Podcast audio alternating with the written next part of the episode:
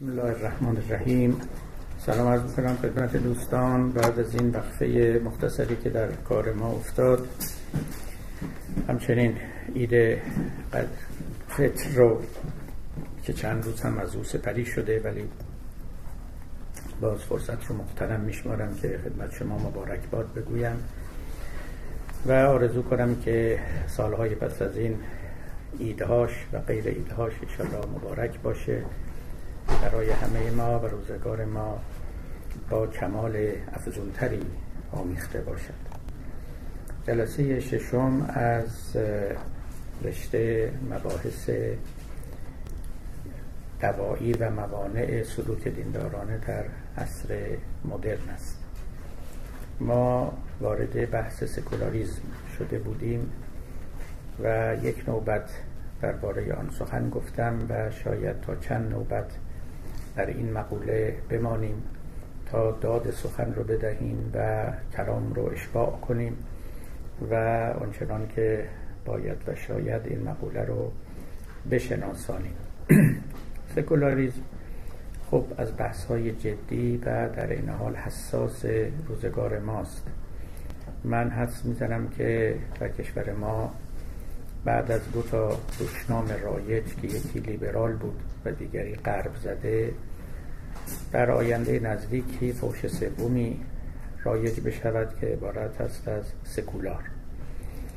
این خب ریشه دارد و سبب داره دلیل داره. علا اگه حال اونها دورانش منقضی شد و هر که که باید از دور توسط اون القاب و دشنام ها خارج می شد خارج شد ولی باید هر روز چیز تازه پیدا کنند و افراد رو به نامه های تازه بنامند. اخیرا یکی از دوستان من که دوست من هم هست و شاگرد من هم بوده مقاله نوشته بود در نقد بحث های مربوط به رویای رسولانه که از قضا نکته های نیکویی هم داشت. اما کسی شمرده بود احسا کرده بود که در طول این مقاله نزدیک 46 بار ایشون واژه سکولاریزم رو به کار برد. و انتقاد کرده بود که این چنین مصرف کردن این مقوله اون هم بدون تعریف بدون توضیح کافی جز بر ابهام و گمراهی نمی افزاید. و رفته رفته بدل به دشنامی می شود که به جای بحث و فحص علمی آدمی رو به پرتاب کردن این گلوله هایی که از الفاظ و مفاهیم ساخته شده است وامی دارد. باید مراقب بود. اون هم سکولاریزم که معنای بسیار بغرنج و پیچیده ای داره و در طول زمان پیچیده تر و بغرنج تر هم شده است و چنان که برای شما نوبت پیشین یاد کردم در سمیناری که بودم یکی از بزرگان این فن یعنی آقای چارلز سیلر فیلسوف مشهور کانادایی با اینکه خودش کتابی در باب سکولاریزم نوشته اما در آنجا پیشنهاد می‌کرد می‌گفت که بهتر است که از این پس ما این واژه رو هرگز به کار نبریم. برای اینکه زیانش بیش از سودشه و ابهام افزاییش بیش از ایزاهیست انجام می‌دهد و الحق هم چنین شده است. به همین سبب کسانی که در این باب کتابی می نویسند چاره ای ندارند جز اینکه در ابتدا توضیح بدهند که مرادشون از این واژه چیست و اگر کسی به درستی این توضیح رو ندهد جز اینکه بر ابهام ها بیافزاید کار دیگری نمی کند امروز هر کسی از زن خود یار این شده است و لذا کمک چندانی به ما نمی کند از آن طرف کسانی معتقدند که دوران ما دوران سکولاریزم است. و سکولاریزم خب در افواه عام معمولا تعبیر شده است به جدایی دین از سیاست یا جدایی دین از حکومت. من حالا بعدها این رو توضیح بیشتری خواهم داد که این اگر هم باشه یکی از معانی و یکی از ابعاد سکولاریزم است. اون هم نه به صورت جدایی دین از سیاست یا جدایی دین از حکومت که تعبیر یا ترجمه بسیار نارسایی است. و تازه در همون صورتش هم همون جدایی هم باز اشکال مختلفی داره که این اشکال اگر خوب تعریف نشه چنان که گفتم ما رو به تاریکی بیشتری میکشاند. همه اینها رو عرض می‌کنم برای اینکه اولا ما چاره ای نداریم از ورود در این بحث چون دینداری در دوران معاصر رو بحث می‌کنیم و دوایی و موانع این امر رو.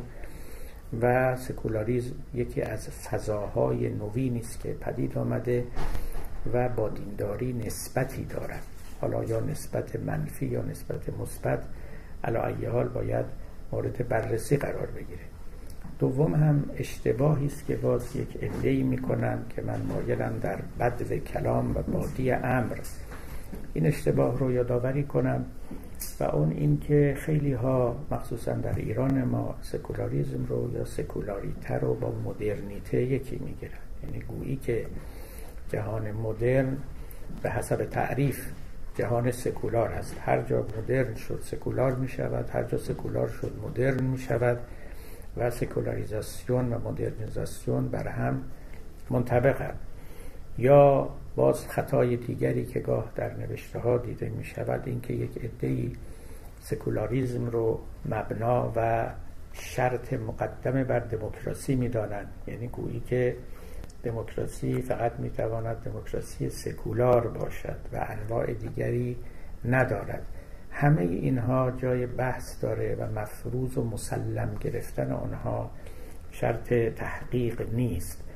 و سخنان سست در این باب بسیار بسیار زیاد است. برای اینکه همین که چیزی به سیاست آمیخت یا بعد سیاسی داشت و لذا راهش به ژورنالیسم باز شد آنگاه آمیخته می شود به سخنان نامحقق و نامسلم و کار رو دشوار می‌کنه الا ای حال این رو خوبه که در ابتدای امر در نظر داشته باشیم. یک کتابی رو اینجا آوردم که در همین مقدمه هم به شما معرفی کنم هم نکاتی رو از او بخوانم که متضمن پاره از همین معانی است که اکنون اشاره کردم. کتابی است که یکی از اساتید دانشگاه بوداپست آقای عزیز العظمه نوشته است. عزیز العظمه یکی از اسلام شناسان ضد اسلام سوریست که سالهای سال در انگلستان و در آمریکا بود. اخیرا هم البته شغلی در دانشگاه بوداپست پیدا کرده است. مرد فاضلی است. نوشته های خیلی قابل استفاده ای دارد. اما خب موضع گیری های معینی هم دارد که اونها به جای خود. ایشون سالها پیش کتابی نوشت و منتشر کرد به عربی. نوعا نوشته هاش به انگلیسی است و ولی خب این کتاب رو به عربی و من در یکی از سفرهایی که در مالزی سمیناری بودیم و ایشون هم بود این کتابش رو خودش به من معرفی کرد و من بعدا تهیه کردم.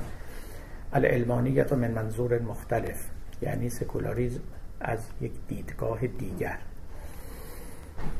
قبلا اشاره کردم به شما که در زبان عربی به سکولاریزم علمانیت می‌گویند که خودشون هم الان مرددن که این رو علمانیت بخوانن یا علمانیت یعنی از علم می آید یا از عالم می آید و گفتم به همین سبب هم پاره در فارسی اون رو گیتیانگی ترجمه کردن یعنی دنیاویت و به طرف دنیا آمدن.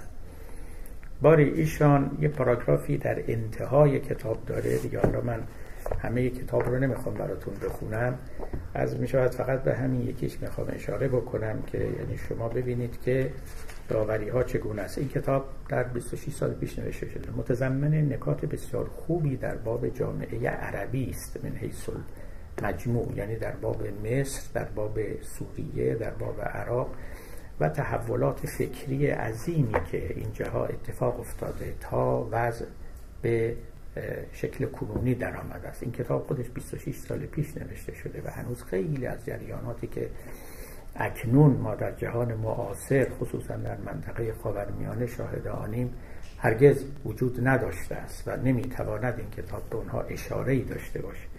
اما خب یه مرور بسیار خوبی به 100 سال پیش یا 150 سال پیش جهان عرب کرده است. از وقتی که مبارزات شروع شد برای اینکه مثلا مدرسه باز کنن ما شاهد همین ها در کشور خودمونم بودیم. مسئله مربوط به زنان مسئله مربوط به ارتباط داشتن و معامله با غیر مسلمانان مسئله هجاب همه اینها مسئله مربوط به مثلا مجالس رقص و تئاترها و رفتن به اونها یا نرفتن.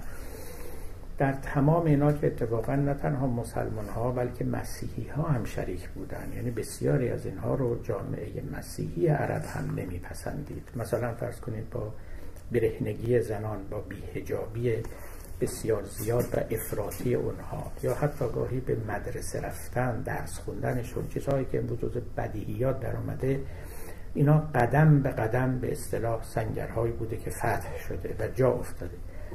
ایشون همه اینها رو به پای سکولاریزم می نویسند یعنی معتقد است که این جوامع سکولارتر شده اند که این چنین شده است. هم اون کامیونیتی ها و جمعیت های مسیحی و هم جماعت بزرگ اسلامی در کشورهای عرب خورده خورده از دینداری از دیانت عبور کرده اند و وارد جهان سکولار شده اند مخصوصا وقتی که نوبت به مسئله محاکم قضایی می‌رسد که چگونه قضاوت از دست روحانیون بیرون آمد و به محاکم مدنی سپرده شد.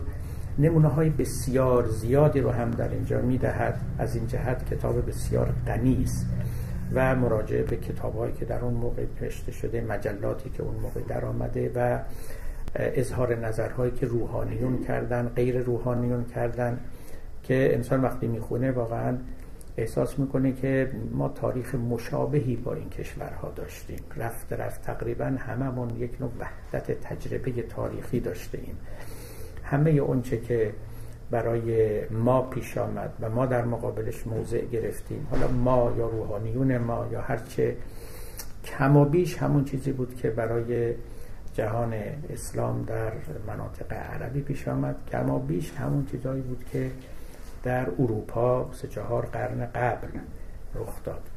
و اگر انسان قدری خطاکار باشه یا ساده اندیش باشه ممکنه حس کند که تاریخ یک جاده واحدی داره که میپیماید و همه اقوام نهایتا باید به یک جا برسند بعضی ها زودتر و بعضی ها دیرتر. خب اینا از اون حرفایی است که امروز به شدت مورد مخالفت جامعه شناسان است و معتقدند که این بد تفسیری است بد بینشی است از تاریخ و تاریخ رنگارنگ تر از آن است که بتوان اون رو با این تحلیل های به اصطلاح تک خطی و بردن همه جوامع در راستای واحد توضیح داد. الان ای حال نکاتی است که خب هممون قدری می‌دانیم و قدرش هم نمی‌دانیم. و بعد از انقلاب البته ما ظاهرا یه در یه جاهای برگشت کردیم به عقب یعنی دوباره مسائلی که قبلا ظاهرا نیمه حل یافته بود ما از نو مطرح کردیم و, و از نو دربارش موزگیری کردیم و دوباره مبارزاتی شروع شد تا برگردیم به اون جایی که قبلا بودیم. حالا شکلاش مختلف شد. حالا تا یه وقتی معلوم نبود که دخترها باید مدرسه برن یا نباید برن و به مدرسه رفتن زنان جایز است جایز نیست. مثلا با چادر برن یا با روسری برن. همین مسائلی که خب ما همش رو واقعا داشته و مضبوط هست و خب امروز به یه شکلهای دیگه در آمده که کلاس های دانشگاهی دخترها باید یه طرف بنشینن پسرها یه طرف بشینن بینشون پرده بکشیم چنین کنیم چران کنیم از این حرفایی که می‌بینید. و بعد هم خب اگر نشود میگن خب پس جامعه سکولار شده است. این خیلی به نظر من مهمه که باید دربارش ما اندیشه کنیم. سکولاریزم خب یک بعد مهمتر سیاسی هم داره که خب حکومت دینی مایل نیست که حکومت سکولار بشه اما اینکه یعنی چی حکومت دینی سکولار بشه همین معانی هم قابل تعمل است. اجازه بدید من فقط این رو براتون بخونم. این آقا میگه لا استعادت لأسس الدیمقراطیت الا بانفکاک الفکر و الحیات عن الارتهان بالمطلق. میگه هیچ راهی برای بازگرداندن و تأسیس دموکراسی نیست مگر اینکه فکر رو و زندگی رو از ماندن در گرو امر مطلق رها کنیم. از هر مطلقی بتوانیم خودمون رو برهانیم. حالا این مطلق می‌تواند ارزش های اخلاقی مطلق باشه ایشون توضیح کافی نداره می‌تواند خدا باشه می‌تواند غیب باشه.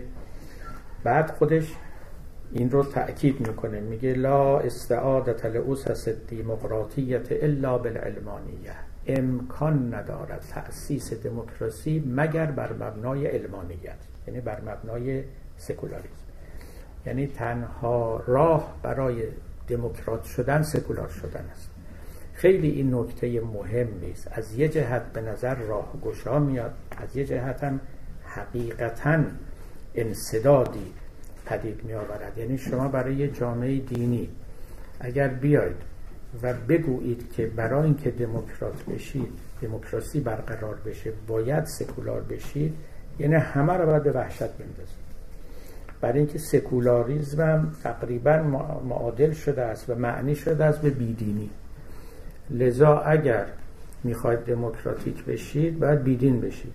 خب شما می‌بینید که چه نقطه وحشت آوری در این کلام نهفته است و گوینده اگر واقعا مسئولانه بخواد سخن بگه نمی‌تواند این چنین و نبد محاولات ادعام المستقبل فی الماضی او محاولت ترجمت مبادع سیاسیت لیبرالیت معاصره الى لغت تنتمی الى سیاق تاریخی تام الاختلاف خب حالا این حرف رو درست می‌زنه میگه که البته ما نمی‌تونیم امروز رو ترجمه به دیروز بکنیم و بیایم مفاهیم امروزینی مثل دموکراتیک و رأی و دموکراسی و رأی و انتخابات رو مثلا از دل مفاهیم دینی بیاریم بیرون. اون یه دوره دیگری بود. تلک امتون قد خلط لها ما کسبت و لکم ما کسبتم. دنیا رو جوری دیگه میفهمیدن از مفاهیم دیگه استفاده می‌کردن. خودش هم مثال می‌زنه میگه که محاولت ترجمت دیموکراتیت به شورا میگه یه دی دموکراسی رو می‌خوام میگن همون شوراست که در اسلام هست. و میگه این این قصد ها و این تلاش ها تلاش های نافرجامی است. این کارا رو نباید این رو راست میگه. اما این مطلب که ما بیایم و بگیم که دموکراسی ممکن نیست مگر بر مبنای سکولاریزم سخنی به نظر من بسیار ناسنجیده و خیلی هولناک و راه رو بر دموکراسی میبندد. علل خصوص در جوامعی که دینی و می‌خوان این تجربه تاریخی رو آغاز بکنن دال یکی از نویسندگان بسیار مشهور کتاب مهمی داره در باب دموکراسی کتاب کلاسیکی است. شما اگر این کتاب رو نگاه کنید یک بار توی این کتاب کلمه سکولاریزم به کار نرفته است. توجه می‌کنید؟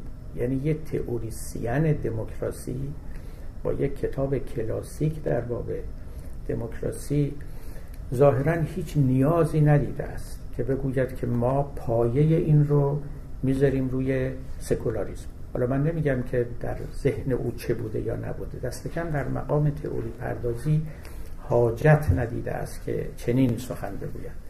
اما وقتی که این به دست ما رسیده و چرخ خورده متاسفانه به شکلی در آمده است که ما امروز باید این کلاف رو وا بپیچیم و دوباره به اون سرآغازها و سرچشمه ها بریم تکلیف خودمون رو با این مفهومی که چران که عرض کردم من پیش بینی می‌کنم جزو دشنامه های سیاسی آینده جامعه ما باشه روشن کنیم و بتوانیم آلمانه تر دربارش سخن بگوییم. خب باری. از این مقدمه عبور کنیم. و برسیم به خود مفهوم و درباره او روشنگری کنیم. بخشش به امروز و بخشش به هم در نوبت های آتی به ازن الله. ببینید سکولاریزم نوبت قبل خدمتتون ارز کردم که خب از ریشه سکولار میاد که یعنی اینجا و اکنون. حالا من همین اینجا و اکنون یک چیزی رو یادآوری کنم به دوستان و اون اینکه خواهش من این است چون پخش می شود این سخنرانی ها و روی یوتیوب گذاشته میشه لطفا قبل از آمدن به اینجا یه نوبت گوش کنید برای اینکه با ذهن آماده تری به اینجا بیاید. چون ما به هر حال عزم سخن گفتن کلاسیک داریم در اینجا یعنی کلاسی. حالا من متنی اساینمنتی معین نمی کنم و بکنم هم گریبان کسی رو نمیشه گرفتی خوندی یا نخوندی. این دیگه به بلوغ و کمال شما بستگی داره اما برای اینکه گفتگومون و تفاهممون بهتر و کاملتر صورت بگیره نیکوست که عزیزان فرصتی کنن که من حاجت نباشه که بحث های پیشین رو از خوف اینکه مبادا از ذهن شما رفته باشه اینجا تکرار کنم یا یادآوری کنم. باری گفته بودم که سکولاریزم یعنی اینجا و اکنون و با همین با همین ترجمه ساده شما می‌تونید دریابید که یعنی چیزی که با بالاتر از ما کاری ندارد. بلکه به همین جا و به همین دنیا و به همین صحنه زندگی کار داره. به بعد از ما هم کاری نداره. یعنی به جهان آخرت یا اگر به فرض وجود داشته باشه. لذا با اونچه که کار داره به همین حالا و همین جاست. در همین فضایی که ما زندگی می‌کنیم اونها می‌خواد باشه می‌خواد نباشه به هر حال به اونها کاری نداره. به همین سبب سکولاریزم در حقیقت از یک جهت روشن می‌کنه که سلبی است از یک جهت هم ایجابی است به اونچه که نمی‌پردازد و به اونچه که می‌پردازد. هر دوتا رو با همدیگه در بر داره. سکولاریزم به این معنا در واقع یک بعد ویژه هم داشته که در تاریخ مسیحیت پدید آمد. من نوبت پیشین هم اشاره کردم. علا رقم نظر پاره از نویسندگان و من جمله نویسنده این کتابی که یاد کردم حقیقتا اختصاصاتی در سکولاریسم هست که اون رو بسیار وابسته به تاریخ مسیحیت می‌کنه. به طوری که شما بیرون از مسیحیت بیاید مشکل بتوانید. سکولاریسم با این مشخصات تاریخی که در اروپا رخ داده است جای دیگه پیدا کنید یا بر جای دیگه بتوانید تطبیق بکنید. حالا البته هر پدیده یک دلالات عامی هم داره که اونها رو می‌توان استخراج کرد.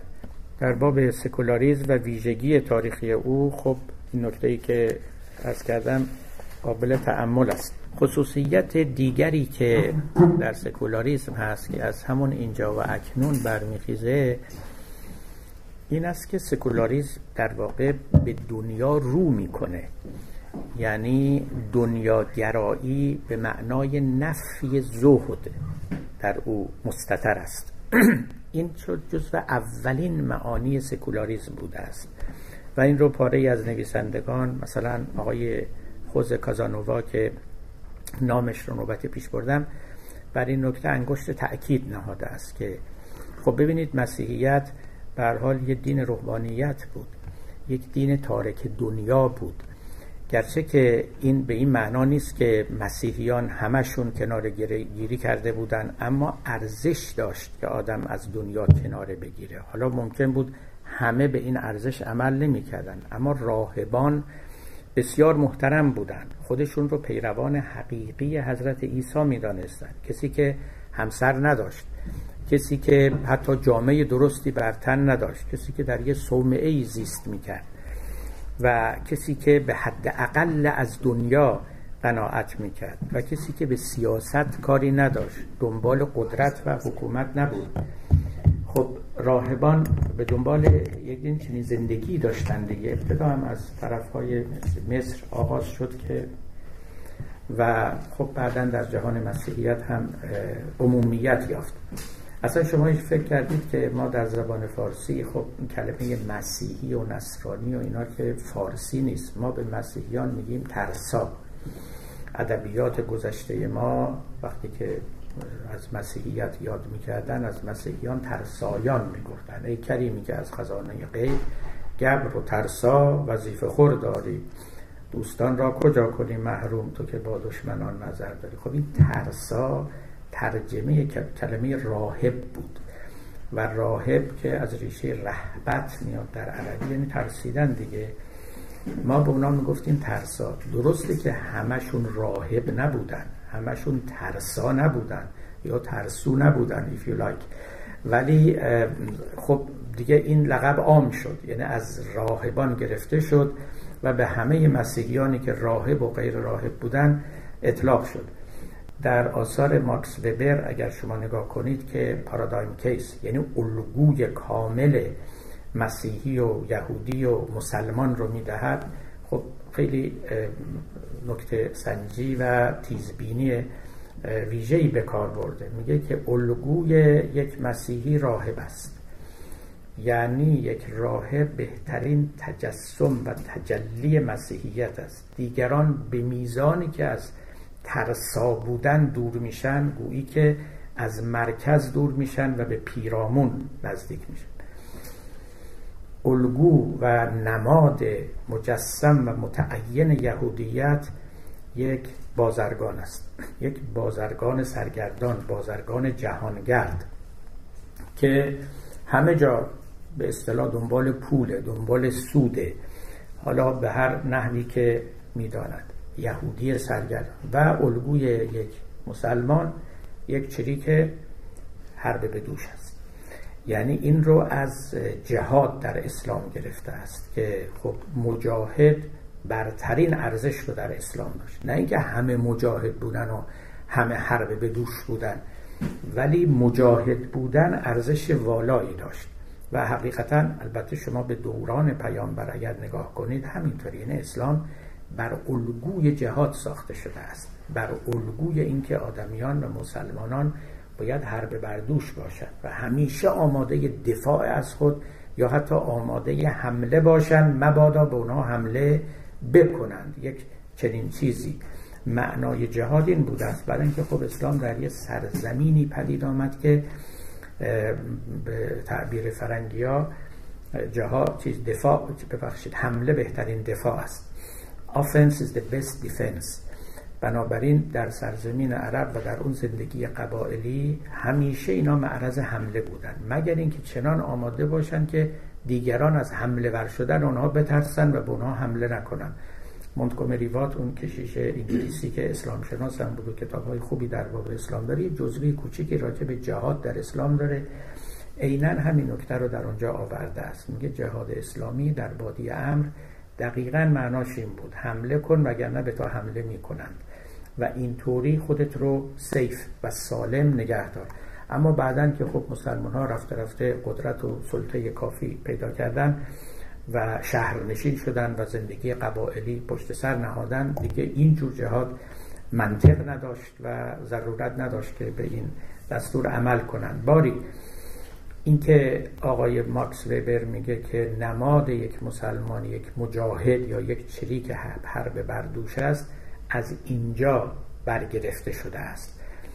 بسیاری از ارزش هایی که شما در اخلاق اسلامی می‌بینید ارزش روحانی نیست ارزش جهادیه و این خیلی خیلی خیلی مهمه. برای فهم اسلام و اینکه در چه محیطی نشأت پیدا کرد و رشد کرد و همچنین مسیحیت. حمله هایی که نیچه به مسیحیت می‌کنه که نوبت های قبل براتون گفتم و می‌گفت که نیچه ببخشید مسیحیت اخلاق مسیحی اخلاق برگان و بردگان است.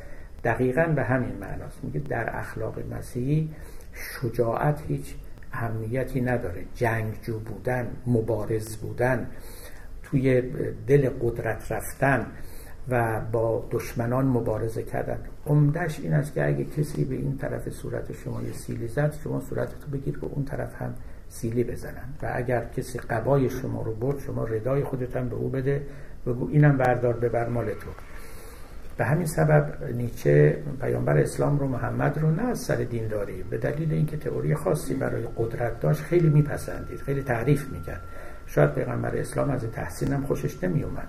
اما خب ایشون خیلی تحسین می‌کرد. میگو این مردی بود که اهمیت قدرت رو درک می‌کرد و اینکه زندگی بدون قدرت معنی نداره نمیگذره و دیر یا زود آدم باید به سمت او برود. خب ببینید ارزش های اسلامی همین ساده زیستی مثلا همین قناعت. شما می‌تونید هم تفسیر صوفیانه از اینا بکنید کمان که شد و هم تفسیر مجاهدانه از اینا بکنید. یک آدم مجاهد باید سبکبار باشه. شما نمی‌تونید سنگین بار باشید و خونه و زندگی و ماشین و نمیدارم تجارت خونه و اینا داشته باشید بعدم آماده جنگیدن و مبارزه کردن. نمیشه دیگه. باید یه به قول نظامی گفت می باش چو خار حرب بردوش تا خرمن گل کشی در آغوش. سبکبار هر وقت سوت زدن و صدا زدن بدوی. این این با قناعت می‌سازه این با زهد می‌سازه. زهد به این معنا یعنی سبکباری. ولی آدم سنگین بار و تنبل که نمی‌تونه بدود نمی‌تونه بجنگد. در مسیحیت خب زهد حرف اول رو می‌زد. اتفاقا در قرآن هم رهبانیت مسیحیان تعریف مورد تحسین قرار گرفته. در سوره حدید اگر نگاه کنید جزو آیات پایانی اونجا هست که و رهبانیتن ابتدعوها ما کتبناها علیهم الا ابتقاء رضوان الله فما رعوها حق رعایتها. اینا رهبانیت رو خودشون اختراع کردن. یعنی در تعلیمات مسیح نبود. خودشون ابداع کردن اختراع کردن. ولی با نیت خیری ابتقاء رضوان الله. به نیت خیری این کار را کردن. برای جلب رضایت خدا کردن. اما ما رعوها حق رعایتها. آداب خاص اون رو رعایت نکردن. و لذا به بیراه کشیده شد. به انحراف افتاد و اون نماند و نشد که می باید می شد باری سکولاریزم یک معنایی بود در ابتدای هم در مقابل این نوع از زهد. زهدی که خب چنان که گفتم در مسیحیت بسیار ارزش داشت و اگر افراد از این زهد دور بودن خودشون رو باید ملامت می کردن که نتوانستن مسیحیان راستین باشن. سکولاریزم یعنی رو کردن به دنیا یعنی پشت کردن به زهد. به قول سعدی گفت خدنگ قمزه خوبان خطا نمی افتد اگر چه طایفه ای زهد را سپر گیرد. گفت ما چه کار کنیم که به هر حال کششی جاذبه ای در این امور دنیا هست که حتی سپر زهد هم از پسش بر نمیاد. اگر چه طایفه ای زهد را سپر گیرد. سعدی در گلستان در اون قصه مخصوصی که میگه یک زاهدی رفته بود در کوهسار نشسته بود. در سومه و اونجا زندگی می‌کرد گفت بزرگی دیدم من در کوهساری قناعت کرده از دنیا به غاری. چرا؟ گفتم به شهرندر نیایی که باری بند از دل برگشایی. بگفت اونجا پریرویان نقزند چون گل بسیار شد پیلان بلغزند. گفت نمیشه اومد شهر. برای که آدم چشمش به چیزایی میفته که دیگه این سپر زهد هم حاصلی ندارد. خب بیهوده نبود دیگه. خب مسیحیان در صومعه ها می‌رفتند و از جماعت دوری می‌کردند و می‌دانید که چون که بخشی از تصوف ما از مسیحیت به ما رسید یعنی صوفیان ما تحت تاثیر آداب و آراء مسیحیان و راهبان مسیحی قرار گرفتن این نحوه از زندگی هم رایج شد و به این معنا ما ناسکولار شدیم به اصطلاح. و اگر چون موقع خب این تعبیرات وجود نداشت و نباید این رو این مفهوم رو به دل تاریخ بود و می‌دونید مهمترین کسانی که با این ام مخالف بودن فقیهان بودن. ما به فقیهان باید نمره خوبی در این باب بدیم. فقیهان همیشه مخالف صوفیان بودن. از چند بود و به چند سبب و دلیل.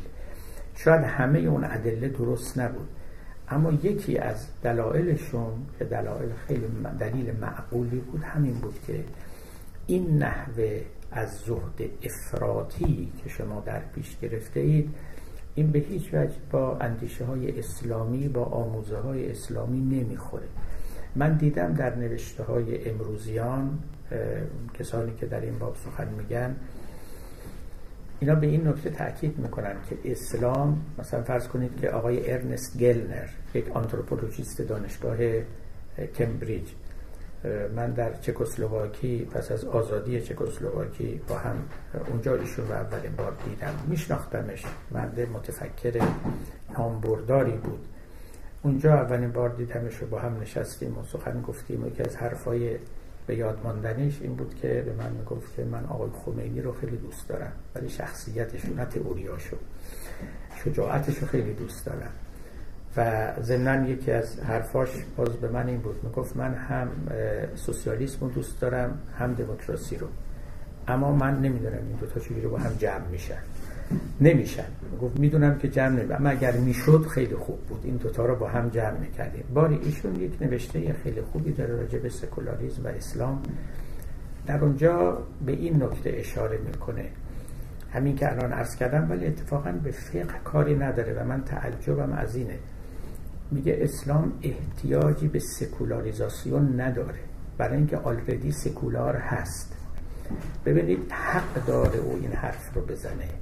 برای اینکه او به تاریخ مسیحیت نگاه می‌کنه. مسیحیت می‌تونست به دلیل روحانیتی که ریشه داشت و محوریت داشت در مسیحیت می‌تواند این حرف رو بزنه که سکولاریزاسیون به مسیحیت می‌خوره و می‌توان مسیحیت رو سکولار کرد. یعنی از ترک دنیا او رو ترک داد و او رو به سوی دنیا کشان و گفت روحانیت رو رها کن بیا به طرف بازار بیا به طرف زندگی زندگی شهری نه در قار و صومعه زیستن. ولی او میگه که ما در مورد اسلام نمی‌تونیم چنین طرحی رو به کار ببریم. برای اینکه خیلی چیزها در او هست که پیشا پیش به اصطلاح سکولار است نه اینکه عزم بر سکولار بودن. دنیوی است به معنای خیلی ساده کلمه دنیوی است. برای زندگی دنیا وضع شده است. برای اینکه چگونه حکومت کنیم چجوری بازار رو بگردونیم چجوری ازدواج کنیم چگونه خرید و فروش کنیم و بسیار چیزهای دیگه. اینا خب زندگی همینه دیگه چیز دیگری نیست. حالا قوانینش کهنه است یا نوع یا باید اجتهاد بشه اونا یه بحث دیگری است. اما احتمام به امر دنیا داشته است. به هیچ کسی هم نگفته است که برو و صومعه نشین شو. در روایات از پیامبر هست که ایشون گفتن که رهبانیت و امتی الجلوس و فی المساجد. رهبانیت امت من اینه که برن تو مسجد بنشینن. یعنی نه اینکه خلوت گزینی کنن و از اجتماع دوری کنن و به قار و به کوه و به صومعه برن. بلکه بیان تو مساجد. مولانا خب با اون چشم دقیق خودش میگه که مسلحت در دین عیسی قار و کوه مسلحت در دین ما جنگ و شکوه. دقیقا همین دوتا مقوله رو که وبر هم جلوی هم می‌گذاره مولوی درست در مقابل هم میگه این دوتا دین دو مسلحت داشتن. خداوند دو گونه حکمت داشت. هر هست. مسلحت در دین عیسی مسلحت در دین ما جنگ و شکوه. مسلحت در دین عیسی قار و کوه. اونجا قارنشینی و کوهنشینی اینجا جنگ و شکوه و جهاد و مبارزه و امثال اینها. در بعدها که این تصوف توی اسلام رخنه کرد خب می‌دونید میوه های تلخ هم داد و آثار سوء هم به بار آورد. در یه روایتی میخوندم که شک ندارم از این روایت است که ساخته صوفیانه که خب در میان روایات اسلامی هم فراوان است. گفت خداوند وقتی که به جهان نگاه می‌کنه یا به شهرهای اسلامی نگاه می‌کنه به جاهایی رو که بیشتر از همه میپسندد مسجد است و جاهایی رو که بیشتر از همه دشمن میدارد بازار است. ببینید این کاملا ضد دنیوی است. ضد بازرگانی است یا به تعبیر امروز ضد توسعه است. خب چرا مسجد؟ برای اینکه خب نشستن و لابد ذکر میگن و نماز می‌خونن و من خدا بیامرزه مرحوم آقای متحری یه بار با ایشون بودم. به من میگفتش که من هیچ شک ندارم که خلاف شرعهایی که توی مسجد صدای زلا میشه هیچ کمتر از خلاف شرعهایی نیست که تو خیابونا و بازارا میشه. منتها یه عده‌ای فکر می‌کنن که مسجد یعنی همچون خدا اونجا حاضره و ملائکه اونجا نشستن و هیچ خلاف شرعی اونجا صورت اما توی بازار همه دروغ میگن و تقلب می‌کنند و می‌خوان سر همدیگه کلاه بزنن. دیگه قافل از اینکه تو همون مسجد هم که نشستن ها با هم دارن معامله می‌کنند و, و قول و قرارهای بعدی رو می‌ذارن. علا حال یه روایت های اینجوری که خدا نگاه کرد به دنیا جاهایی رو که بیشتر از همه دوست دارد مساجد بود جاهایی رو که از همه بیشتر دشمن, دارد بازارها بود. بدیهی است پیداست که اینا از کجا در آمده ریشه هاش چیه و چرا ساخته شده و آدمیان رو به کدوم طرف سوق می‌داد. در مسیحیت و اون زهد معابی اولیه خب آمدن به طرف دنیا و کشاندن مردم به این سو امری بود که لاجرم واجب بود و به تدریج البته این امر صورت گرفت و نام سکولاریته رو امروز ما بر او می‌توانیم بنهیم. دنیاگرایی به معنای ممدوح کلمه به معنای راستین کلمه. یعنی اینکه شما حقیقتا تنعم اهل تنعم باشید اهل کامجویی از دنیا باشید. اگر من بخوام مثال بزنم از بزرگان خودمون برای اینکه این معنا خوبتر جا بیفته بدون اینکه بخوام بگم این لفظ رو باید به عقب برد خب به نظر من حافظ از این حس یک سکولار است. برای اینکه حافظ اهل کامجویی از این عالم است. بیشتر شعراش در نفی زهد است. بیشتر شعراش. یعنی اصلا دامن این زهد رو گریبانش رو رها نمی‌کنه. هر جا درسش می‌رسه کشیده از این ور کشیده از اون ور می‌زنه. و مجموعا نه زهد ریایی ها زهد راستین رو. یعنی زهد ریایی که خب بدیهی است مظلومه به خاطر ریایی بودن. اصلا زهد رو فلسفه خوبی برای زندگی نمیدانه. توجه می‌کنید؟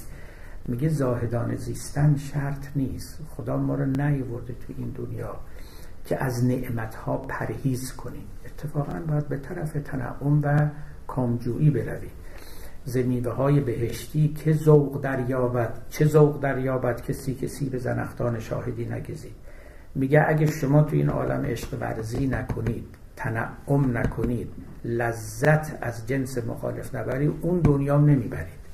اینجا باید تجربهش رو کسب کنید. خیلی این حرف مهمیه این.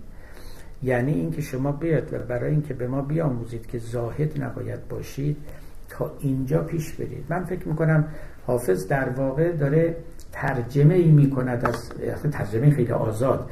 از اون آیه قرآن که می‌گوید که من کان فی هازهی اعما فهو فی الاخرت اعما و ازل و سبیلا. هر کس در این دنیا کوره در اون دنیا کوره. بلکه کورتره.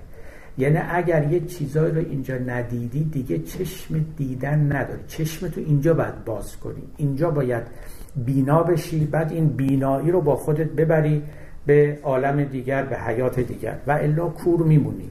من کان فی هازهی اعما فهو فی الاخرت اعما و ازل و سبیلا سخن حافظ ترجمه آزاد این این آیه است. البته این آیه دقیقا اون رو نمیگه که حافظ می‌خواد بگه. ولی خب چه باک؟ بوسعید بلخیر هم خیلی حرفا می‌زد.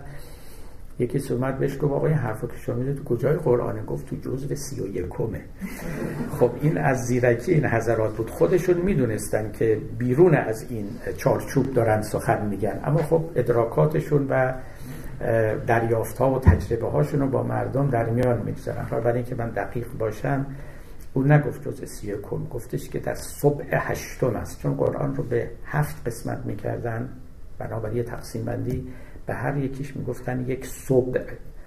سبعه یعنی هفت صبح یعنی یک هفتم. او گفت در یک هفتم هشتم است. یعنی همون جزء سی و یکم است. باری ببینید حافظ رو شما خیلی راحت می‌تونید یه آدم سکولار به معنای کسی که زهد رو کلا ترد می‌کنه. به هیچ نوعیش قائل نیست. نه زهد ریایی نه زهد راستین. اصلا معتقده که زهد آدم رو ویران می‌کنه. خلق و خوی آدمی رو بر میگردانه بدخو می‌کنه. کسی که کامی از این جهان نگرفته باشه و در انزوا به سر ببره و تحریم کند بر خودش لذت ها و طیبات رو رفته رفته یک خلق و خوی واژگونی پیدا می‌کنه. و همین دلیل هم هست که در اشعار شما دیدید دیگه پشمین پوش تندخو که از عشق نشنیده است بو از مستیش رمزی بگو تا ترک هوشیاری کند. به تندخویی پشمین پوشان بسیار حمله می‌برد.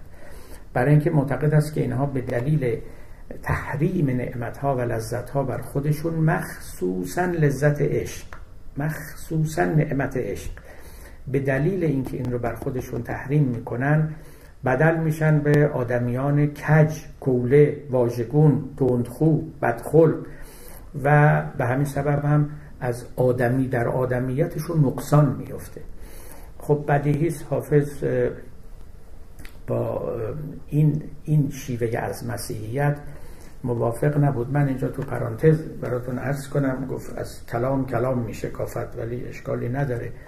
به نظر من در میان ما در میان شاعران ما حافظ خیلی به مسیحیت نزدیکه. از اندیشه های مسیحی خیلی اقتباس کرده. این بماند این, این وامی است از من یعنی که به شما دارم. تا یه وقتی من این وام رو ادا کنم یعنی بر عهده من است که توضیح بدم که چرا و چگونه و به چه دلیل. و با چه شواهدی از کلام حافظ می‌توان این معنا رو استخراج کرد که یکیش همین مسئله گناه مثلا که خب حافظ شاعر گناه شناس ماست و گناه مفهوم محوری تو مسیحیت. در اسلام در یهودیت اینا گناه اصلا این محوریت رو نداره. و چیزهای دیگر مفهوم خود این همه بازگشت به عیسی به روح القدس و خیلی چیزهای دیگری که الان جای گفتنش نیست. یه وقتی من اینها رو ایشالله باز خواهم کرد. اما و هزار اما. حافظ با زهد مسیحی هیچ بر سر مهر نیست. یعنی اون یکی رو اصلا قبول نداره. یعنی روحانیتش رو میکوبه. چه کوبیدنی که شما شک نمی کنید که حافظ نظرا و عملا ضد زهد بوده. نظرا که صد درصد در عمل هم هیچ وقت رضایت نمی‌داده که یک زندگی زاهدانه بکنه. حالا البته فقر گاهی به فشار می آورده اما اون زهد اضطراری بوده نه زهد اختیاری. با زهد اختیاری بر سر جنگ بوده و الله به قول خودش میگه که هیچ حافظ هیچ کس عاقل نپسندد که تو محزون باشی. حزن رو دوست نداشت زهد رو دوست نداشت پشمین پوشی رو دوست نداشت. بله و هیچ کدوم اینها رو. شما لذا اگه دوست دارید می‌خواید البته آناکرونیزم است. بگید که حافظ ما یک سکولار به تمام معنا بوده فقط به این اندازش و در این حدش. یعنی ضد زهد توجه می‌کنید؟ یعنی زاهد اسلام رو یا هر دیانتی داشته هرچه بوده علا حال زهد در مشرب او هیچ راهی نداره. من یه بارم براتون گفتم که بزرگترین گناه از نظر حافظ مردم آزاری بود و دومیش ریا.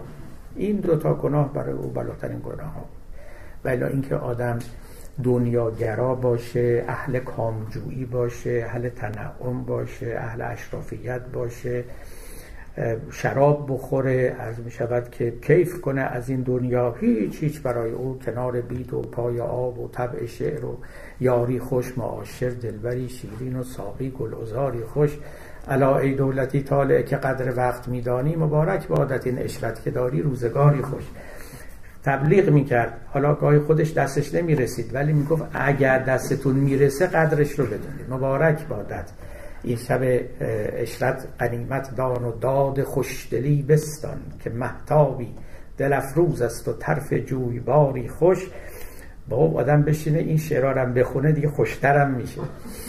عرض می‌شود که به این معنا خب نه تنها پاره از بزرگان ما بلکه چنان که به شما اشاره کردم واقعش در اندیشه اسلامی هم زهد به این معنا اصلا محوریت نداره. بعدها به دلایلی که یاد کردن مثلا ابن خلدون در کتاب خودش می نویسد که چرا تصوف و تزهد میان مسلمین رواج گرفت میگه بیشتر عکس عملی بود در مقابل شادخاری خلفا و کامجویی های اونها و اون اشرافیگری بی امانی که اینها آوردن. یه دی از این طرف گفتن نه اینا دیگه سبک پیامبر نبود. پیامبر به هیچ وجه این گونه متوقل در عیش و عشرت دنیوی نمی‌شد. لذا کنارگیری کردن و بسی اسباب و دلایل دیگر. نکته دوم که می‌خوام اینجا اشاره کنم و اهمیت داره و سخنمون رو همینجا به پایان ببریم امروز مسئله روحانیته. اولا خب ببینید این کلمه روحانیت در هر صورت کلمه جدیدی است در ادبیات ما ولی فعلا حالا مهم نیست که ما بر سر این واژه بحث بکنیم. روحانی در گذشته ما به ملائکه می‌گفتند به عرش نشینان می‌گفتند. ز در درا و شبستان ما منور کن دماغ مجلس روحانیان معطر کن. و اگر فقیه نصیحت کند که عشق مباز پیاله ای بدهش گو دماغ را تر کن. شما ببینید در این غزل در همین دو بیت اول حافظ دو تا تعبیر به کار می‌بره. یکی روحانی که فقیه. یعنی درست معنیش اینه که این فقیه همون روحانی نیست. در حالی که ما امروز که میگیم روحانی یا روحانیت یا روحانیون یعنی فقها اصلا اینطوری نیست. روحانی یعنی ملکوتی یعنی عرشی یعنی متعلق به عالم ماوراء طبیعت. خیلی معنای معنوی و قدسی داشت. اما حالا چرا و از کجا این به این معنای امروزی وارد ادبیات ما شده من درستی نمی‌دانم. بعضی آن گفتن شاید از مسیحیت آمده. در اینکه یکی از معانی دیگ، یکی دیگر از معانی سکولاریزم بعد از معنی اولی که آنتی زهد بود عبارت است از آنتی روحانیت بودن. یا نه تنها آنتی و بر بلکه کنارگیری از آنها و امری رو به آنها نسپردن. این خیلی فرق داره با بیدینی. من اینها رو تأکید می‌کنم. یکی از معانی بعیده سکولاریزم بیدینی است. ولی یکی دیگهش همین آنتی کلریکالیزم است. یعنی اینکه شما زمام امور رو حالا می‌خواد حکومت باشه می‌خواد حتی آینها و مناسک دینی باشه. به روحانیان نسپارید. همون شعری که یه وقتی من در خطاب پیامبر اسلام گفته بودم گفتم به خدایی که تو را شاهد سوگند قلم کرد که حریفان قلم را به فقیهان مسپارید حالا سرنوشت و زمام هیچ امری را به دست روحانیان نسپردن. این باز امری است که در مسیحیت و در یهودیت کاملا قابل اجراست. اما باز در اسلام به این معنا ما سکولاریزم نمی‌تونیم داشته باشیم. و اینم یکی از همون امور جالب است. ببینید شما فرض کنید همین عقد و ازدواج رو در نظر بگیرید. در مسیحیت اگر شما یک مسیحی راستین و معتقد هستید و می‌خواید ازدواج کنید حتما به کلیسا باید برید و حتما یک روحانی یک کشیش باید عهدهدار امر تزویج باشه. دیده اید دیگه شما فراوان دید در یهودیت هم همینطوره. و اگر او در میان نیاد ازدواج شما مدنیه یعنی دینی نیست.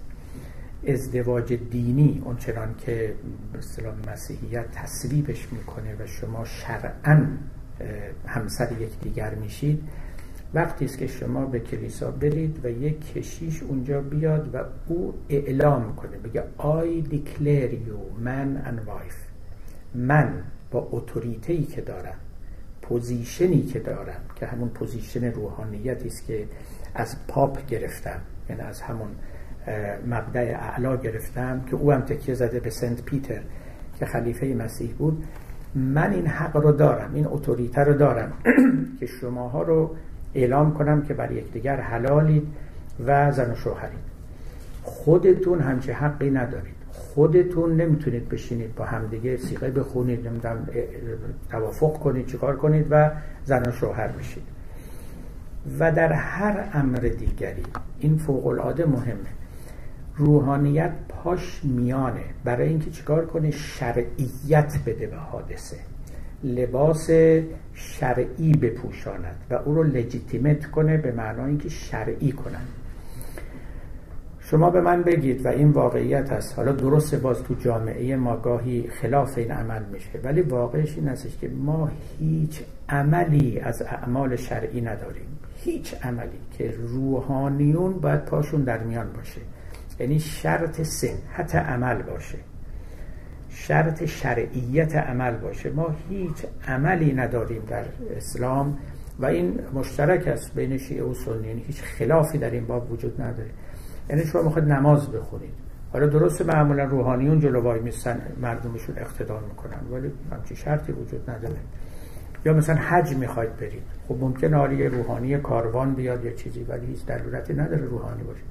می‌خواید ازدواج کنید. هیچ ضرورتی نداره که یه روحانی بیاد دو نفر رو با هم دیگه تزویج کنه. یا حتی به زبان عربی اینا بخوان با هم دیگه سیخه بخوانند و محرم یکدیگر بشن یا همسر یکدیگر بشن. و هر چیز دیگری. یا حالا خرید و فروش و غیره و اینی که شما مثلا می‌خواد خونه بخوای خونه بفروشید اصلا معنی نداره. خنده دار آدم بگی من بعد یه روحانی رو ببینم که شما بیا و ممکنه شما از یه روحانی برید بپرسید که خب کارهای حلال چیه کارهای حروم چیه؟ اما حضور روحانی برای صحت این اعمال مطلقا شرط نیست. بازم به این معنا که یکی از معانی مهم سکولاریت است روحانیت. یعنی در اسلام ما این رو داریم. یعنی این سکولاریته اونجا حضور داره پیشا پیش و هیچ عمل شرعی الان تکرار می‌کنم و تاکید می‌کنم هیچ عمل شرعی وجود نداره که شرط صحتش حضور یک روحانی باشه. اصلا روحانی تعریفی نداره در اسلام. روحانی یعنی چی؟ ما روحانی نداریم روحانی رسمی نداریم. کسی رو از بالا نصب کرده باشن به روحانیت. شما در مسیحیت این رو دارید که یک کسی رو از یک موضع بالای نصب می‌کنن کشیش کاردینال اسقف مراتب داره مدارج داره همیشه اینطوری بوده. و خود جناب پاپ از میان کاردینال ها انتخاب می شود و خب چیزی داره دیگه. برای اختیارات خیلی زیادی داره. ما اصلا نداریم در اسلام همچین چیزی نداریم. افراد میرن درس می‌خونن هر چقدر دلشون می‌خواد. حالا ممکنه بعدا ادعاهای زیادی بکنن. بعدش میان و میگن ما روحانی هستیم. یه چند کلمه ضرب زیدونی چیزی بلد میشن و به حال حرفی می‌زنن. اما اصلا و ابدا معناش نیستش که اینا بودنشون شرط صحت عمل است. فقط یه جاست اونم از همین جاییست که مرحوم آقای خمینی آورد و اون که در رأس حکومت بعد یک روحانی باشه. اینجا یک منصب ویژه‌ای البته ایشون هم نگفت روحانی گفت فقیه. ولی خب فقیه بالاخره از توی روحانی ها در میاد دیگه. در واقع اگر بتونیم یک منصب یه جا برای علمای دین پیدا بکنیم که شرط صحت عمل باشه یعنی سکولاریته اونجا حضور نداشته باشه این در همین ولایت فقیه هست. و دقیقا به این معنا حکومت ولایت فقیه حکومت غیر سکولار است. توجه و الا یک غیر فقیه یا یک غیر روحانی اگر رئیس حکومت بشه حکومت کاملا سکولاره. توجه می‌کنید؟ ولو اینکه ولو اینکه چی؟ حتی به احکام شرعی عمل بکنه. حکومت سکولار است. برای اینکه شرط صحتش و شرط شرعیتش حضور روحانی نبوده است شما نگاه کنید در اروپای مسیحی پاپ ها در صدر بودند. که خب با سلاطین هم نوعا نزاع داشتن و گاهی اینا پیروز میشن گاهی اینا ولی خب سلطه اصلی با پاپ ها بود. اصلا اونها به سلاطین شرعیت می‌دادن اونا میمدن تاج رو به سر سلطان میگذاشتن. و فقط یکی دو تا از سلاطین بودن که این کار رو نکردن. آن رولی بودن شورشی بودن وزیر فرمان و الا سلطنت هم به دست پاپ ردای شرعیت می پوشید و اونها بود و لذا حکومت حکومت کاملا غیر سکولار بود. برای اینکه از یه طرف یک پاپ اعظمی وجود داشت از طرفی او ردای سلطنت رو به تن پادشاه می‌کرد. و پادشاه یا تابع او بود یا باید با او کارهای خودش رو موزون می‌کرد و مستقل از او نمی‌تونست عمل بکنه. در حال البته در اسلام هم همینطور بود. ولی هیچ وقت مثلا خلفای بنی عباس خلفای بنی امیه و امثال اینا اینا هیچ وقت هیچ فقیهی نمیومد به اینا شرعیت بده. ما چنین چیزی نداشته ایم هیچ وقت. یا قضاتی که اینا وجود در خلافت عثمانی مثلا چون خب فقها بودن قضات بزرگ بودن هیچ وقت چنین مفهومی وجود نداشت که تو بیا به من شرعیت بده. اگرم می‌خواستن مشروعیت یا شرعیت بگیرن می‌گفتن ما جانشین پیغمبریم. ما خودمون به سرچشمه وصلیم. احتیاجی به شما نداریم که بیاد و به ما اینا رو یاد بدید. مثل اون درویشه که گفتن تو چرا نماز نمی‌خونی؟ و من ناده علی می‌خونم که پدر جد نمازه. اینا هم می‌گفتن ما وصل به پیغمبریم احتیاجی به شماها نداریم. ملاحظه بکنید به این معنا باز یعنی حکومت رو من دارم به تدریج وارد قصه جدایی سیاست از دین میشم ولی اون اصلش میمونه برای نوبت بعدی انشالله ولی اولین گامش جدا کردن و گرفتن از دست روحانیت بود. روحانیتی که وجود و حضور خودش رو شرط مشروعیت حکومت می‌دانست که بدون او حکومت مشروع نیست. این یه چیزی بود که در عالم مسیحیت معنا داشت. بنابراین اصلا آنتی کلریکالیزم یعنی ضد روحانی بودن و در مقابل روحانیان ایستادن ردای اونها رو از اونها گرفتن. حتی حتی property املاکشون رو از اونها گرفتن. این معنای سکولاریزم یا سکولاریزاسیون می‌شد. اتفاقا یه سند خیلی مهم وجود داره در اون عهدنامه وستفالی اونجایی که اروپا دیگه تقسیم شد از این nation ها بیرون اومد و تبدیل به این کشورهای nation state مدرن شد. یه عهدنامه ای که بین کشورها امضا شده و یک سند مهمی است. یه جمله توشه که مورخان معمولا رو نقل می‌کنن. کاری که حکومت ها از اون پس کردند یا باید می‌کردن این بود secularization of the church properties. ببینید این تعبیر خیلی تعبیر جالبی است. همه کسانی که در باب تاریخ سکولاریزم نوشتن این نکته را آوردن. اموال کلیسا رو سکولار می‌کنیم. یعنی از دست س... می‌گیریم کلیسا و میدیم به دولت به دولت غیر روحانی به دولت غیر دینی. دقیقا معنای secularization در بادی امر این بود که نه تنها قدرت کلیسا را از او می ستانیم دیگه حالا nation شده است و مردم دیگه جامعه با اینکه پیروان یه دین خواستن یا subject های یک شاه خواستن دیگه تعریف نمیشه. جامعه با citizenship تعریف می شود مردم citizen ن. از اینجا به بعد اتفاقی که میفته یکی از اتفاقات مهمی که میفته این است که اموال کلیسا secularize میشه. یعنی میاد به دست دنیاداران. گویی که تا اون موقع کلیسا مثل یه منطقه بیرون دنیا بود.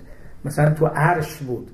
و دیدید مثل سفارتخونه ها دیگه که تو هر کشوری هستن خاک اون کشور اصلی محسوب میشن. مثل اینکه کلیساها از خاک ما بعد طبیعه بودن. خدا اونجاها خونه زده بود. اینا اومدن secularize ش کردن یعنی دنیوی کردن. از روحانیت بیرونش آوردن. یه قدم دیگه مانده بود یا اصلا دیگه پیشا پیش این قدم برداشته شده بود. یعنی اینکه وقت کل سیاست و حکومت رو secularize بکنن به معنای نسبتا مدرن کلمه که بعدا انشالله در نوبت آتی درباره اون براتون سخن خواهم گفت. فعلا سخن رو به پایان می‌بریم. خیلی ممنون از حسن اسقاء شما و در انتظار بازش ها یا ابزرویشن های نیکوی شما. خیلی ممنون. السلام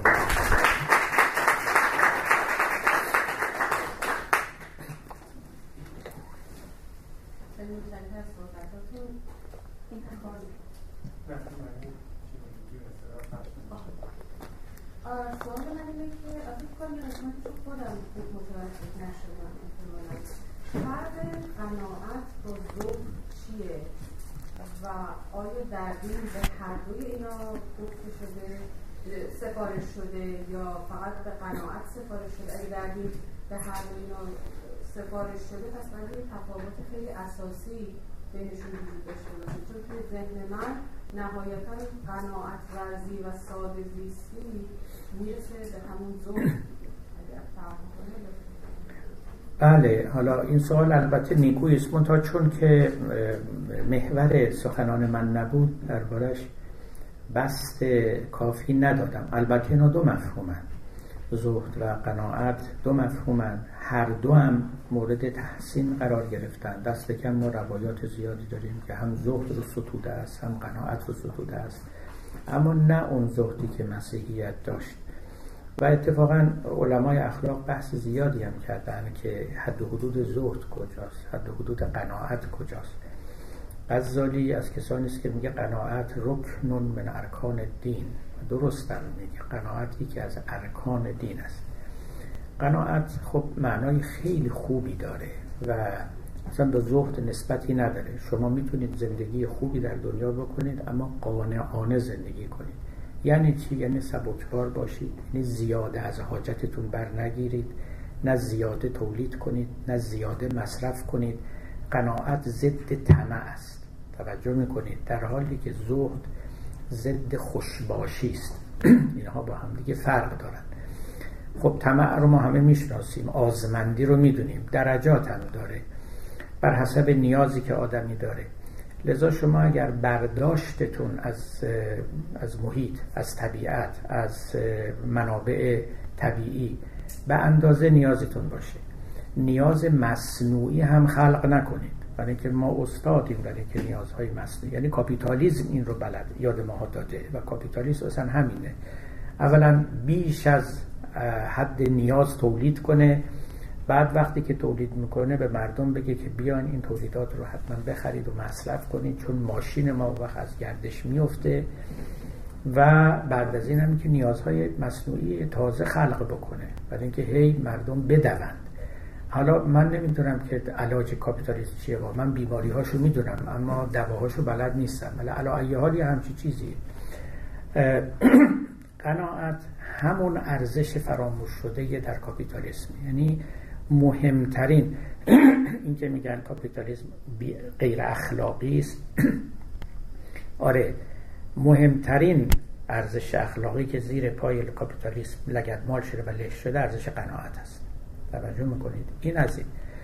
و هر کسی توی زندگی خودش این رو می‌تونه بفهمه که من تا کجا دارم قناعت قانعانه زیست می‌کنم و از کجا دارم آزمندی می‌کنم طمع ورزی می‌کنم. فراتر از حاجات خودم میرم. حاجات مصنوعی برای خودم میتراشم و خلق می‌کنم و همچنین و همچنین. این نکته. اما زهد اینه که شما از لذات زندگی اصلا کنارگیری کنید. به قول اونا اعراض از طیبات بکنید. لذات مشروع. چیزهایی که اگرم انجام بدید هیچ بر شما باکی نیست عیبی نیست ملامتی نیست. بعضی ها می‌گفتن که اگر ما زهد بورزیم در اون دنیا به ما پاداش بیشتر میدن. دیگه حالا اینا بحث های دیگری است. غزالی خب بعد زاهدی بود واقعا. و شما اگر بخونید کتاب زهد رو در همین احیاء العلوم او می‌بینید میگه اگر کسی در روز یه بار بیشتر غذا می‌خوره اصلا اسم زهد رو نیاره دیگه. ما زاهد رو کسی می‌دونیم که از اینجا شروع می‌کنه که در شبان روز یه بار بیشتر غذا نمی‌خوره. و بیش از سه روز حاجت خودش رو و احتیاجاتش رو در خونه نداره. یعنی اگر شما مثلا برنج و روغن و نون و اینا تو خونهتون ذخیره کردید حالا که دوران یخچال و فریزره برای سه ماه هم میشه ذخیره کرد. شما زاهد نیستید اسم زهد نبرید فکرش هم نکنید. حد اکثر تا سه روز شما می‌تونید ذخیره داشته باشید توی خونتون. ولی بعد خودش میگه اینا که اقلشه مینیمومشه ما زاهدانه داشتیم که هر سه روز یک بار غذا میخوردن. و یا مثلا گچ کاری کردن دیوار منزل رو. میگه اوه اوه اوه این خیلی خلاف زهده باید همین کاگلی بمونه. گچ. حالا دیگه دیگه شما گچ کنید. یه نقوشی هم روش داشته باشید. بعد یه تابلو هم آویزون کنید. بعد نمی‌دونم اینا که اصلا ببینید هیچ کسی نگفته اینا حرامه. اینا می‌گفتن عمدن شخص باید اعراض از طیبات کنه خودش رو محروم از پاری لذات و نعمات بکنه تا در جهان دیگه پاداش بیشتری برای غذاری نقل می‌کنه. میگه بعضی از زاهدان و آبدان بودن که هنگام سحر که برای تهجد نماز شب برمیخواستند عمدن نمی‌رفتند در فضای باز که نسیم به اونها بخوره و از این لطافت نسیم بهره ببرن. می‌گفتن این زهد ما رو مشوب می‌کنه. یه جایی وای میستدن که باد بهشون نخوره. نسیم لطیف به اونها نوزد. این مقدارم حز نفسانی نبرند. یا آیه در قرآن هست که خب به نظر من غزالی او رو بد معنا می‌کنه ولی به هر حال آورده و مورد استفاده قرار داده که یوم یعرض الذین کفروا علی النار از حبتم طیباتکم فی حیاتکم الدنیا و استمتعتم بها. میگه وقتی که روز قیامت کافران رو به طرف آتش می‌برند به اونها میگن شما طیبات خودتون رو در اون دنیا مصرف کردید. مصرف کردید. همه اون نعمتهایی رو که اینجا می‌تونستید داشته باشید پیشا پیش به قول معروف پیشخور کردید. دیگه اینجا هیچی ندارید بهتون بدید لذا اینجا همش رو مصرف نکنید و از میان نبرید چیزی باقی بگذارید تا در اون دنیا به شما بدن.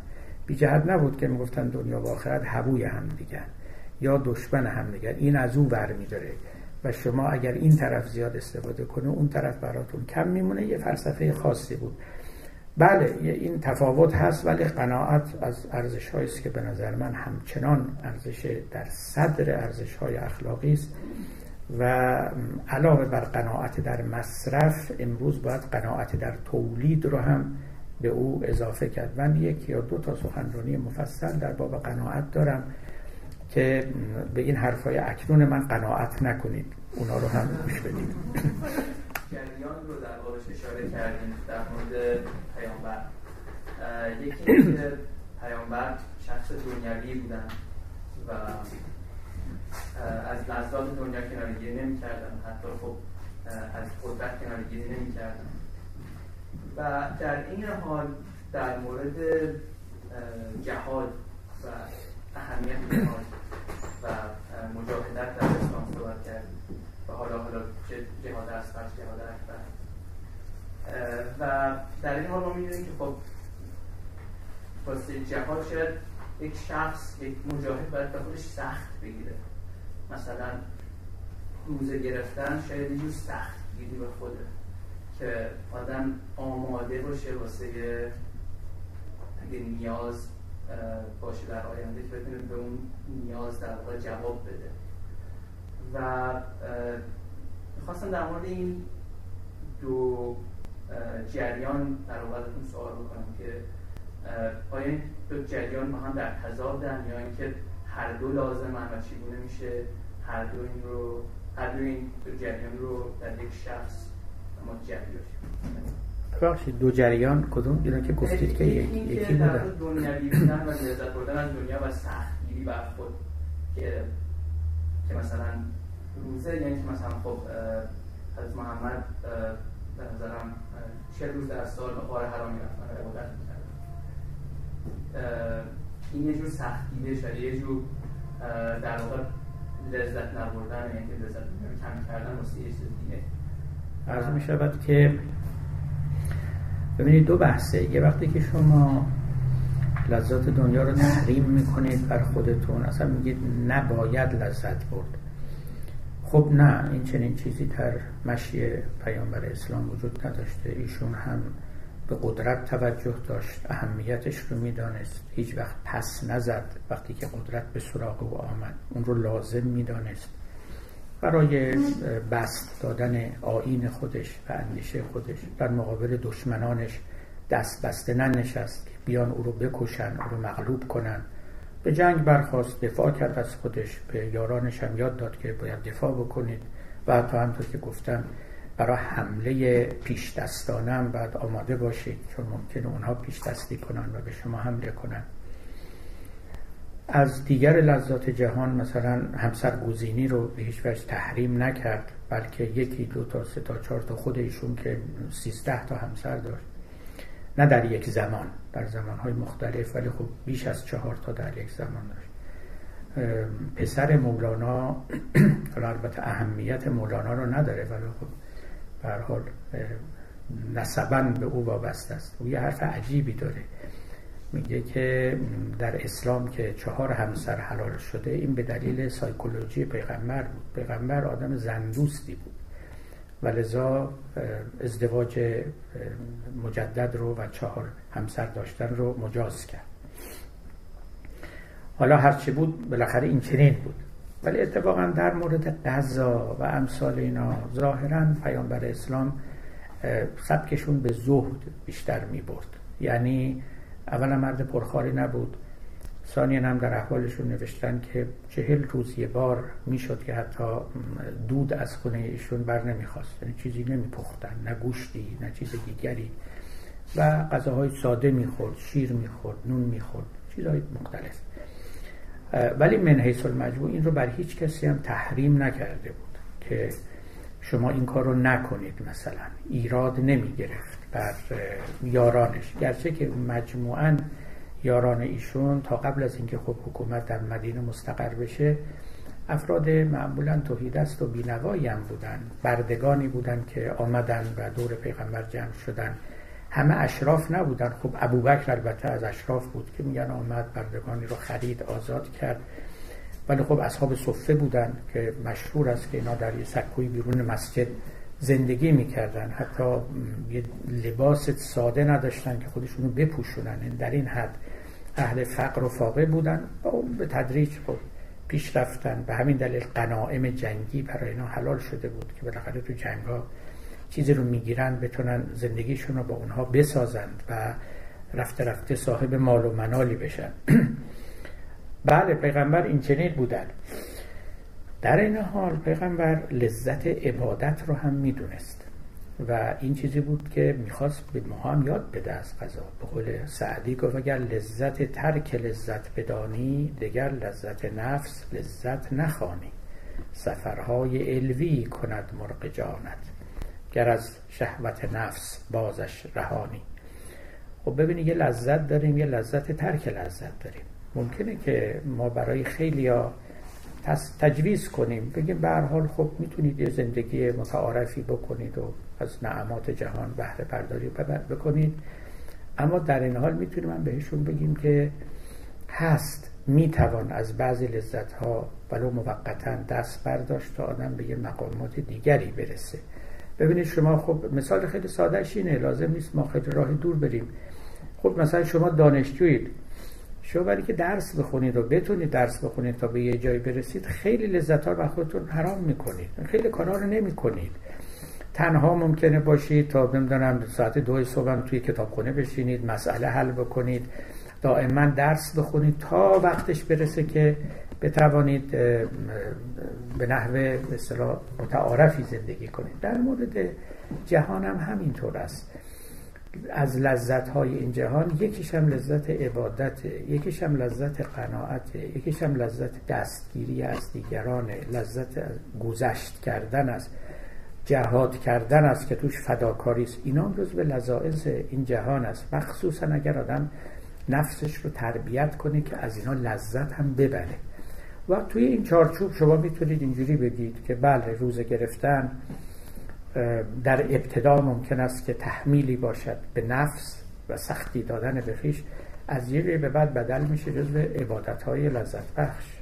و شخص می‌تونه نه تنها اون رو کلفت نبینه مهنت نبینه بلکه لذت ببینه. این این مربوط می شود به ترقی که آدم در مدارج روح و نفس پیدا می‌کنه.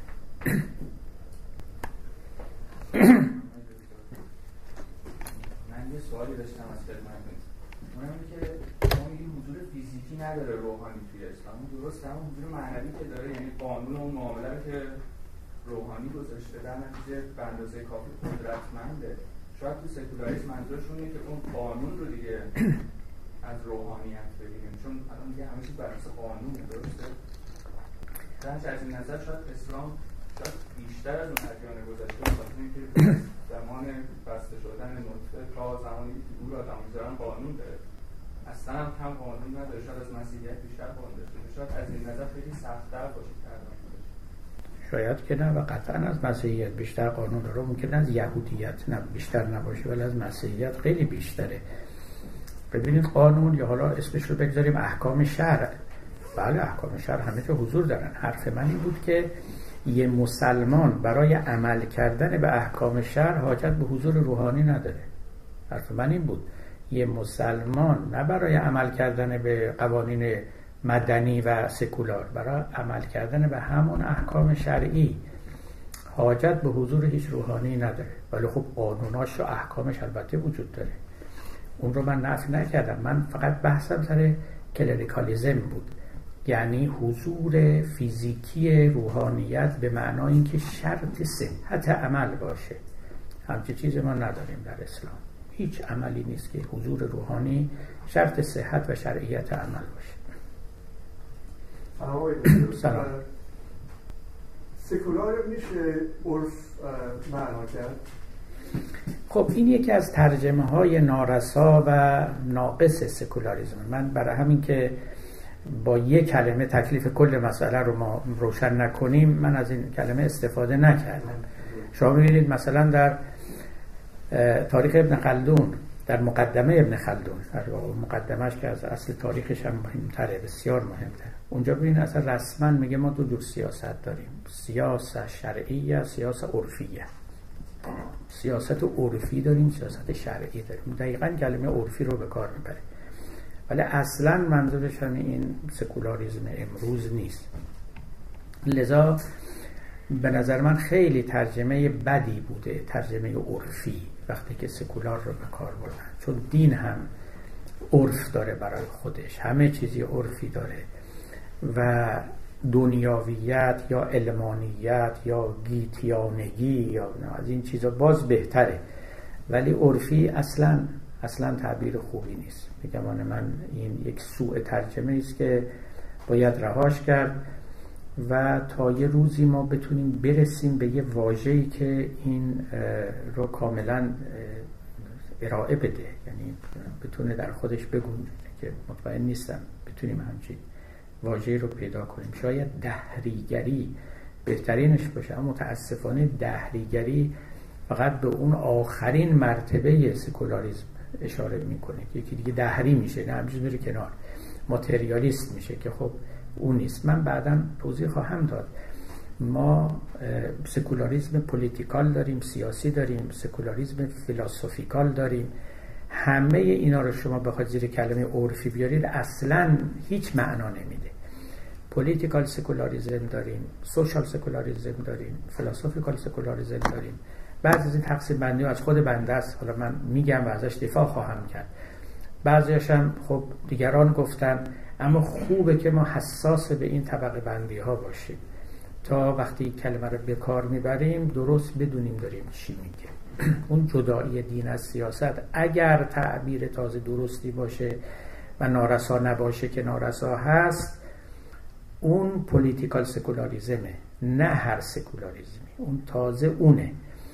اون وقت شقوق و اصناف دیگر هم داره که در جای خودش باید بیاد. خیلی ممنون از دوستان. متشکرم. انشالله تا دو هفته بعد